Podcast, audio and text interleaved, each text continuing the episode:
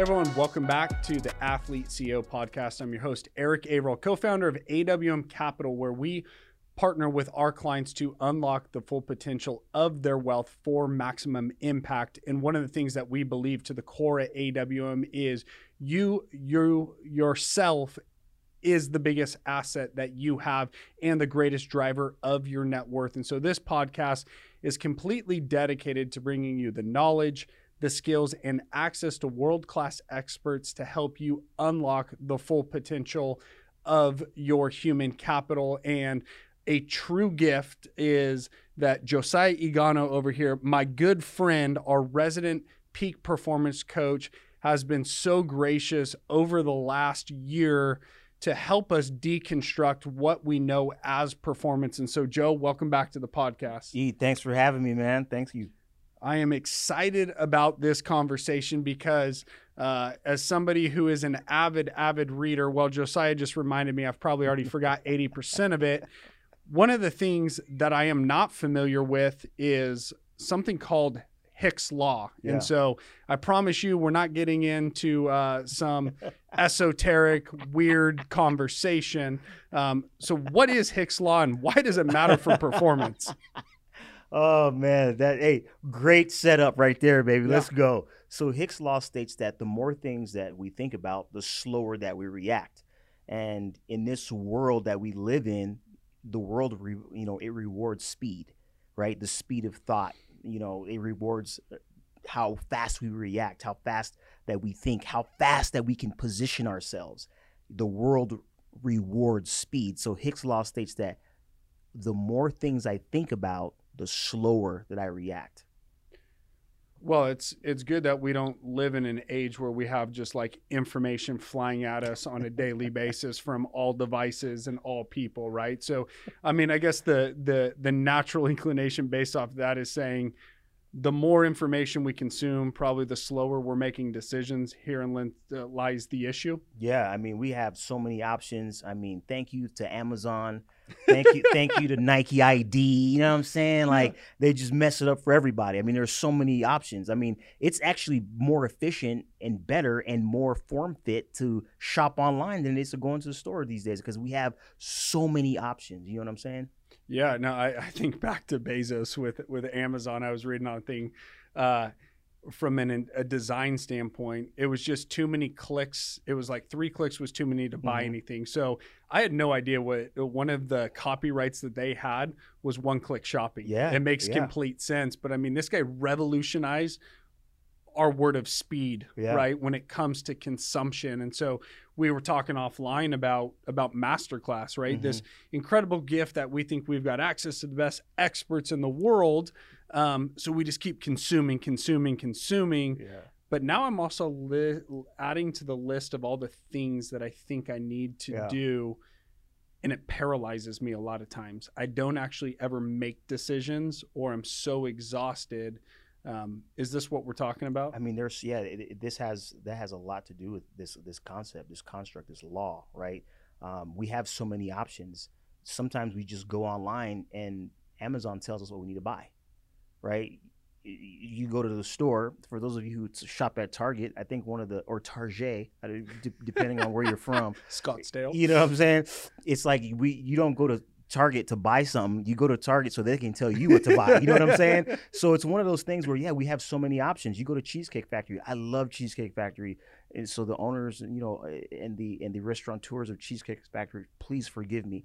But dude, when you open their menu, it's like you it, it has a table of contents, dude. Overwhelming. You know what I'm saying? And Yeah. so you end up like, all right, the waiter's coming back. So have we decided what we're gonna order today? No, hold on, I'm on page two. You know what I mean? Yeah. It's like, man, there's so many options and it paralyzes you.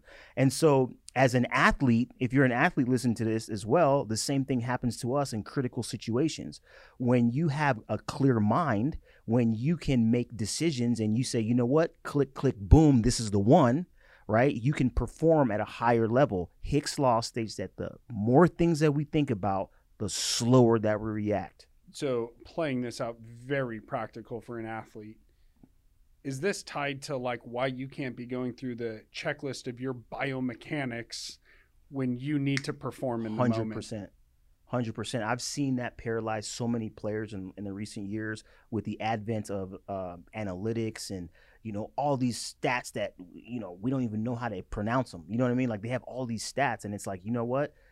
It's a simple. Every sport has simple elements in it, and when you start to over analyze these things, you get into what we call explicit memory, right? You have implicit memory and you have explicit memory. People use the term uh, muscle memory. Well, more technically, it should be either implicit memory or explicit memory. And the easiest way I would do this is if I were to say, "Hey, E, can you do you know how to make a peanut butter and jelly sandwich?" Yes, you'd say yes, right? Yes. I'd give you the peanut butter and jelly sandwich, and you'd make it. It's implicit memory. It's implied. I can do it. I can ride a bike. I can make a peanut butter and jelly sandwich. But when we start getting it, getting into what you just referred to, okay, I got to take out the peanut butter. I got to turn it counterclockwise. I have to take out a knife in my right or left hand, dip it about two, three centimeters. You know what I mean? Yeah. That gets into explicit memory, Yep. and you start becoming mechanical Right. that is exactly what happens to athletes, exactly what happens to business professionals in critical situations when they have so many things on their mind and they're trying to uh, categorically move through things with all these options that they don't even need. Yeah. So that last point that they don't need is really interesting. I was going to ask you one of the things I've experienced in my own life or, or working with just world class performers in general, the ones that I see not get paralyzed by this, they have very clear understanding of what makes them excellent Yes. and what produces outsized returns, let's call it to use Mhm. our financial language. And they don't get distracted with a bunch of fluff. No. It's very much like I know this leads to to my outperformance and I'm laser focused on this and they almost have blinders on, right? Yeah. Like you you almost look at them and go, "But wait a second, they don't have all the latest and greatest and they're not doing all this stuff." Yeah. And you know, I think of a very specific uh, pitcher in, in baseball that people are mystified by. Mhm. But I always say, you know what he does really good? His craft. Yeah. And so I just love to hear your thought on what is the how do you fight against this? you make you make things simple. That's what you do. Uh, I think it was you that actually gave me a book several years ago by George McKeown called Essentialism. Yeah. Right. This word priority. Priority is the first and prior thing. It's not priorities. Hey, what are your priorities? And you hear people say, "Oh, well, it's to do this family first, you know, and then my, my, my you know this, and then you know my my uh, my profession, and then you know, I want to be a charitable giver." And no, no, no. What is your priority? What is your first and prior thing? You have to understand what number one is, and then everything else plays off of that. You have to make it simple. I'll give you a couple of examples. Dude, if you ever get a chance, guys, go watch the Karate Kid movies, especially one and two. it's so good. I'm Daniel serious. I'm serious. Go watch Karate Kid. Mr. Miyagi is the best, one of the best examples of this beauty and simplicity. Hmm. It, there, you know, only few things are necessary.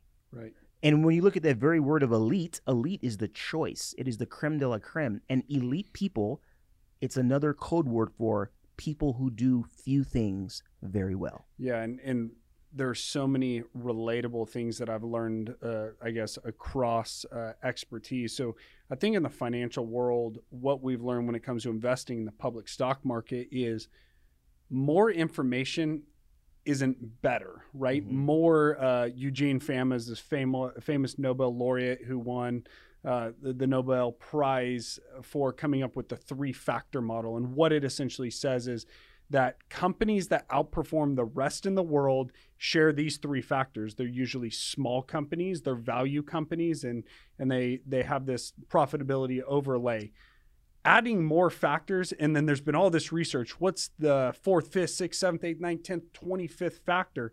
And what he said is those factors are actually not producing any outperformance. It's still only those three. So you can pour billions of dollars into research of more information. It's not always better. Right. I think on I was reading a book the other day on on on modern medicine. Uh, washing hands hmm is still considered one of the biggest advancements Yes. in medicine Yes. to keep uh, it was i think it was the midwives from you know spreading disease amongst newborns it doesn't have to be complex. No, it does not. It's it's the simplicity. Going back though is is like this ties into so many things of other areas of performance. You have to have so much conviction Mhm. that the simplicity is what you need to say no to all of the noise. What, Yeah. what would you say to that? Yeah, no, it's it's it's so true. You have to kill the noise. You you have to do few things very well. Um, as you were speaking, uh, you know, as a former strength coach, you know, when you start looking at the primary lifts, right? Everybody wants big guns, you know what I'm saying?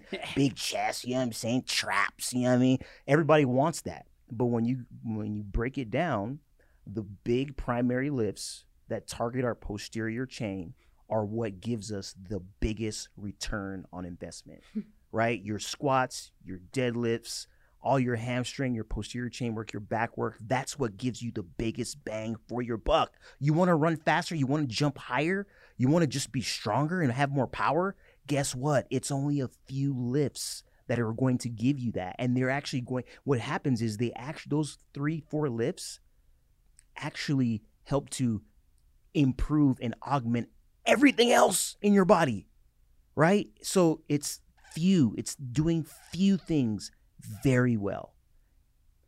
Yeah, I think that's incredibly helpful. Hopefully, it is for you guys as the audience. I know for me, it is, and I would challenge every one of uh, the listeners on this: is what are the few things when when you think about what you're trying to excel at, what you're trying to be the best in the world at?